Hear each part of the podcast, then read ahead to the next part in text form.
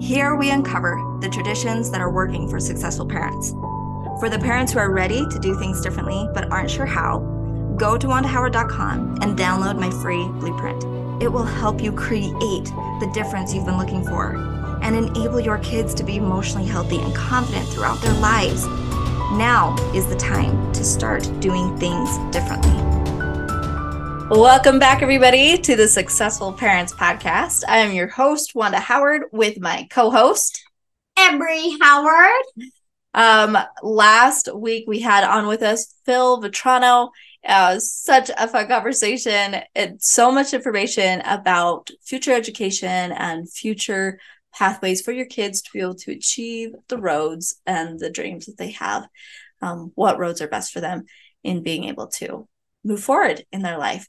Uh, he is a great resource for what is out there. So if you are right now exploring different avenues of education for your kid, you'll definitely want to go back and listen to last week's episode and see just where he could his expertise could help you.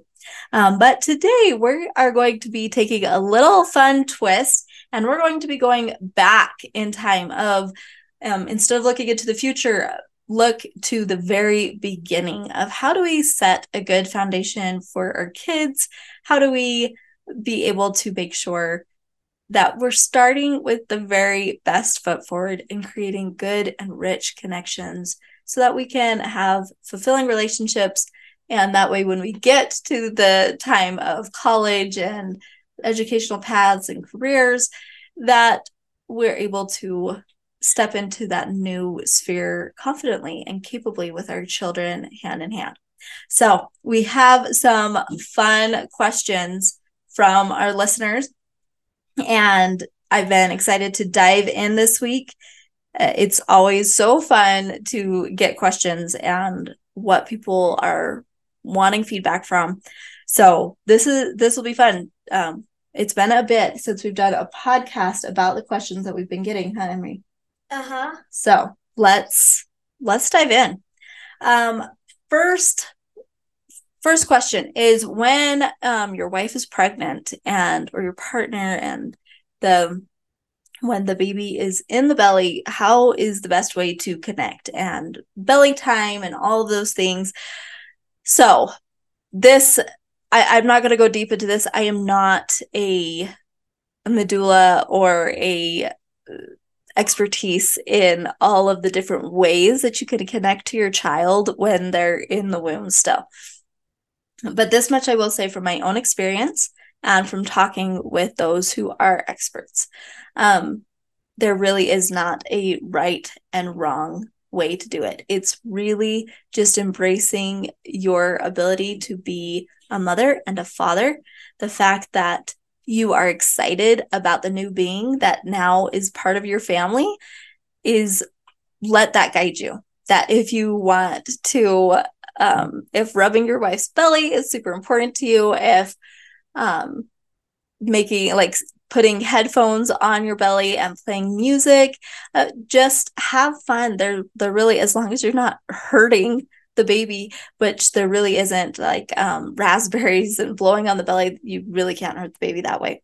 It's the only things that would hurt a child when they're in the womb is like a severe fall and smashing and crash or something. Um, there's you can't really do it if you're just playing around like normal and being soft like you would to your spouse or significant other in any normal way. Um, so yes, get to know your child while they're in the belly is all great. If you, my husband, he was super excited and he liked to put his hand on my belly, but he didn't really go beyond that. He liked to try and feel the baby kick. But for him, he was just happy talking about the baby and excited, and we would talk and we'd plan. Um, and our kids have bonded with him great. He, he's been a fantastic father. So don't stress out about it either. It's perfectly fine if the atmosphere in the home is love and you're supporting um, the mom of the child. If you're supporting her to be able to get what she needs and there's that atmosphere of love, that trickles down through the emotions of the mom into the baby and it's it's just incredible really that part of life you can't really go wrong um as long as you're letting yourself guide you and not let stress guide all of the decisions so as far as our next question is children's books and uh, baby toys and everything for the first little bit and what would we recommend well first off emery you are older now. Is there a specific book that you remember as a baby or a toddler that you absolutely loved? Are you my mom? Probably. Are you my mom? Yeah, I'm are you my mother? That was definitely one of my childhood favorites too. And so that is that's a great thing to remember is the childhood books out there. There's so many and there's so many good ones. But being able to pass down what was dear to you, you will present that book in a way to your child that's going to be different and they're going to love sharing in that feeling with you. Even if they don't end up loving that book they're going to love and or they're going to love that feeling that you are sharing with them something that was super special to you. Um uh, one of the books though that we did get for our little little kids or little toddlers it was so cute and so much fun was the band-aid book. Uh-huh yeah. What what was it called? I thought you were gonna say that one. Uh i don't know. Probably i had it written down and now i lost that. I don't know. Mike Mull- mulligan and Mary Anne are fun. Mike mulligan and Mary Anne but those are ones for a little bit older. Uh, yeah. Um oh stink it's it's an Usborne book and it comes with little band-aids. I should look it up right now. But it comes with little band-aids and Emery as a little tiny, cute little chubby baby that was just barely getting her motor skills and and her hands and everything working. Um, she would do this book. So Emery, explain like the the topics of the book and like what you would do. So basically, there's a bump somewhere on these animals that are playing around. It and like, oh no, there's a boo boo. Hug it, kiss it, put a band aid on it. And there were these little sticky water stick band aids mm-hmm. that I, I remember going it to the sink and washing them. Yeah. So they're they're reusable sticky band-aids that you can reuse over and over and over for really long time but we had that book for years so eventually we had to start running water on it to uh-huh. get it uh-huh. to keep sticking. yeah. but yeah, it's called All Better. All Better by who was the author? Yeah, hug it, kiss it, put a bandage on it. All Henning, better. I don't think I know how to say this last name. Henning Leyholin. But if you type in Band-Aid book or All Better book in Google, it'll probably come up. It's an Usborne book. It's so cute. Um, so that was one of the best best books we've ever bought. Another one that we have loved isn't like specific to this author or this company or anything. It's just ABC books. Uh, I would read ABC books to the kids all the time. Probably part of this is just my intense desire to be productive. and so I just kind of figured if I had a educational book that I'm reading to the kids on a normal basis, then they learn while we're just also having fun. So I I would read the ABC books over and over and over and we'd do it different each time. Sometimes I'd read every single little part about it. Other times we'd just go through and I'd just say the sounds of the letters. Other times we'd go through and I'd point out just the uppercase letters and other times just the lowercase and um, sometimes we talk about what it'd start with, and sometimes we'd open flaps, sometimes we wouldn't, depending on the mood of the child. Um, but those are are great ones as well. And really the, the I guess the only other tip that I could think of as far as books and toys go is just being aware of how durable they are for little people. Um, we got plenty of books that were cheaper and they'd fall apart really quick. And the kids had so much fun destroying them. And that, in and of itself, was perfectly uh, a fine and educational because they they learned a lot from ripping things. But as far as being able to have a book that we could continually turn to, I would definitely recommend more durable books that are the cardboard and sturdy. Uh, TV shows. So TV shows for for little kids and toddlers, there's so much controversy out there of how much screen time and what screen time and uh, what should we be putting in front of our kids. One of the things that really helped me navigate this part of my life was going and looking up YouTube's from the good and the beautiful creator, Jenny Phillips. I stumbled across her videos and it was it was such a game changer to me to hear her concept on media on the books and the beautiful things that come into our home and into our atmosphere. So that's a resource that i would highly recommend if you're curious about what kind of tv shows because she provides a, a lens to look through that is is just so helpful. And it's really changed the way that we have viewed technology. So at first I was really rigid about they're only that we're never turning on the TV when they're really little and we're only ever going to do an hour after they reach one and all this stuff. But after getting her lens, it's made it a lot more uh, just easy to let electronic time in and out as needed because we know that when it is on, it's uh, producing good and beautiful things into our home. So look up good and beautiful uh, uh, videos on YouTube by Jenny Phillips and specifically the ones where she talks about reading material. And I just kind of went crazy with it and applied it to reading and media, songs, TV, movies, all of it, games. And it's really, it's really been awesome to see how much our kids just they don't they're not addicted to the TV that when they want to turn it on it's very much a it fills our home with good things and it fills their souls with motivation to go and put the things that they learn into life. So it's it's been really fun. A huge helpful resource that we had. Um any comments there? Um not really no. Do you remember yeah. when we kind of started changing over into what Jenny Phillips had taught with the good and the beautiful? Not really, no. Yeah, you were pretty little. So at first, um, Emery was probably five ish when we That's when we found out about good and the beautiful? Yeah, about that time. And um I did not know that.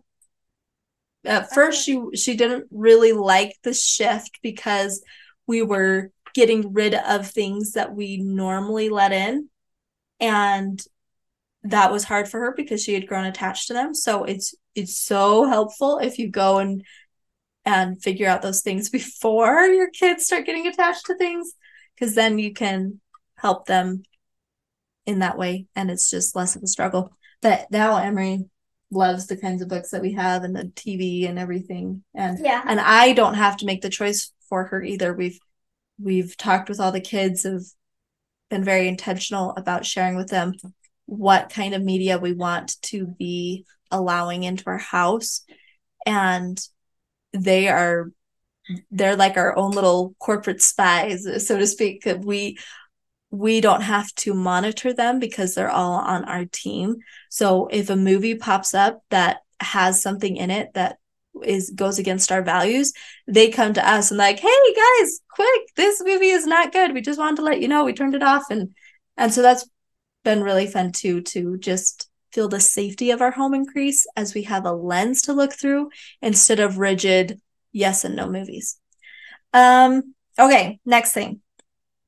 So how to get a baby to laugh and or is blowing on their be- belly and everything like that. Okay yes you can blow on your baby's belly you can tickle them you can do all those things as soon as they're born. The thing that um to understand that i didn't understand when we first had ours is those nerve endings ticklish and sensations of things aren't fully developed if that's the right word when they're first born. They're not um they're just they're they're gonna they might squirm a little bit but they're not going to it's not going to produce a ticklish sensation yet. So it's great to try tickling them and if all they do is squirm or they just kind of seem agitated by it then you know that they're not ticklish yet. And so then you wait a while and you try again and if they still just squirm then they're still not ticklish and then you just keep doing that. Emery um so she's our first and we were pretty blessed that way. She laughed probably her first week of life towards the end of her first week she started laughing. And i thought that was normal because she was our first. But then our second one came and she probably didn't laugh until she was closer to three months old. Um, she smiled but she wasn't ticklish or anything until closer to three months. And with all of them they've just been so different. So just test it out. You can't you can't hurt them through tickling unless you're like being like super forceful just you know soft little tickles. Um and then oh when do they grow out of like being able to blow on their belly and tickle them and things like that? And that this is a great question because um i just i think that this is so important that parents are aware of the fact that their children do grow out of certain like that they become very aware of their own autonomy and they become very self-conscious or they have they're developing their own body boundaries. So this was a great question but emery what did you want to say? For example i'm out of that stage.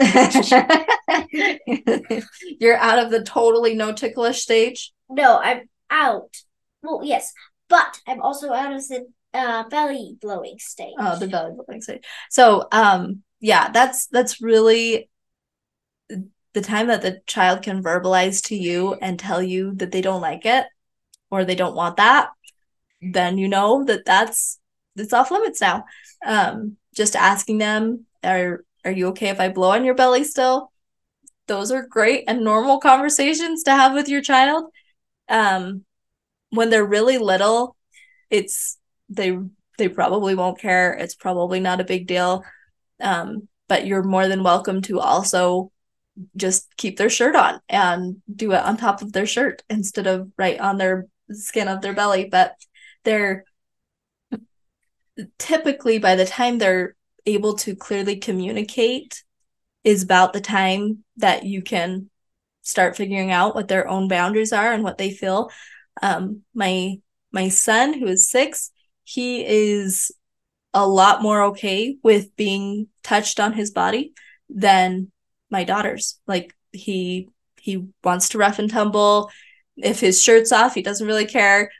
But as a girl, they are just different. And that our girls were a lot more aware of no i don't want to have my shirt off anymore and run around naked and like they just kind of develop that self-awareness especially as you have an open dialogue in your house all the time about the beauty of bodies and and how capable they are and how uh, it's okay to have your own boundaries and it's okay to love your body and not let other people use it the way they want to. But like you get to say no tickling here or I don't want to be touched here or I'm too I'm too old for that anymore whatever it is that they use.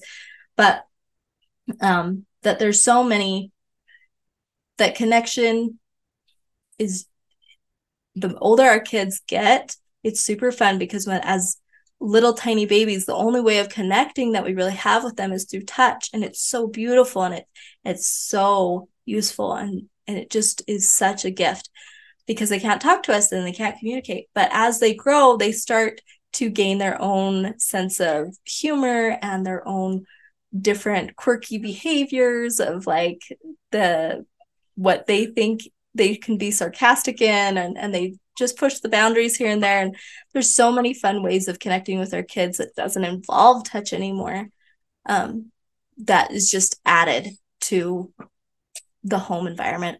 But definitely hugs, tickles, all of it. We still tickle Emery. And but when she says she's done, we we listen and we don't push it. And um we don't tickle any body parts that she doesn't want tickled. yeah, she's she's gesturing to her core. so, um when should we be thinking of daycare or interacting with other kids? This is a great question. As far as interacting with other kids, you really don't need to be worried about it. There are so many people that I have seen stressed out about socialization and making sure that they get enough interaction. But truly, the baseline for all of their interactions that they're ever going to get is from the most important one is from their parents. If they have a relationship with their parents that is fun and interactive and welcoming and just supportive, they're going to take that foundation into every other interaction they have with people. But sometimes I see parents pick up the double edged sword of saying, well, they're spending too much time with me. I've got to get them out with other kids.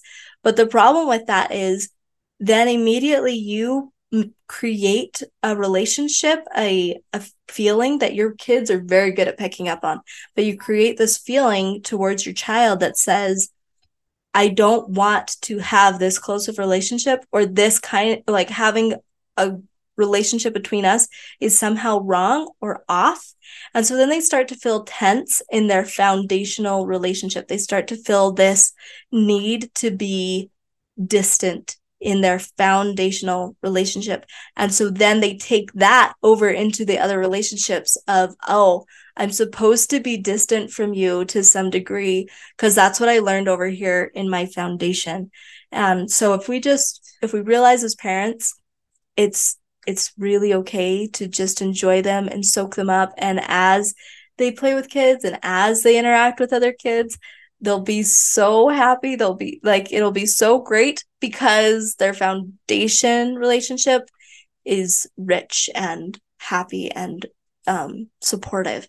So, um, as far as daycare and things like that go, that's really just whatever is most beneficial for your life and if you both work and if there's not able to be a parent that stays at home or just for sanity levels, if you have like a daycare set up one day of the week so that you can both get stuff done. All of those things are great. You're a family, you get to pick the dynamics that you want to work with um, that support all of you. But as far as making sure they get into a daycare so they get child interaction, that's not necessary. They they will find child interaction, they will make friends, they will be very capable of all of the richness of supportive relationships have to offer if their base foundation with parents is a good one. Um, what are good playtime activities? Again, this is just you get to explore as parents. You get to have fun and figure out what you like to do and what are some fun activities.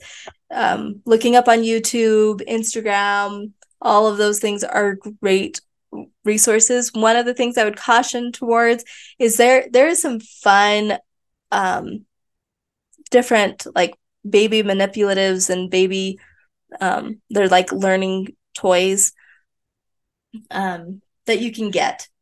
And and people can go crazy with the amount of toys that they can get for their kids which isn't oh, yeah. which isn't wrong and isn't bad. But something that we've learned over and over with our own kids is they have so much more fun with toys when we simplify it. They have so much more imagination when we think up ways of creating games. So, for example, we saw this um, fun tic tac toe board game that was like upgraded and had all these different plays you could make and just a, a super fun idea.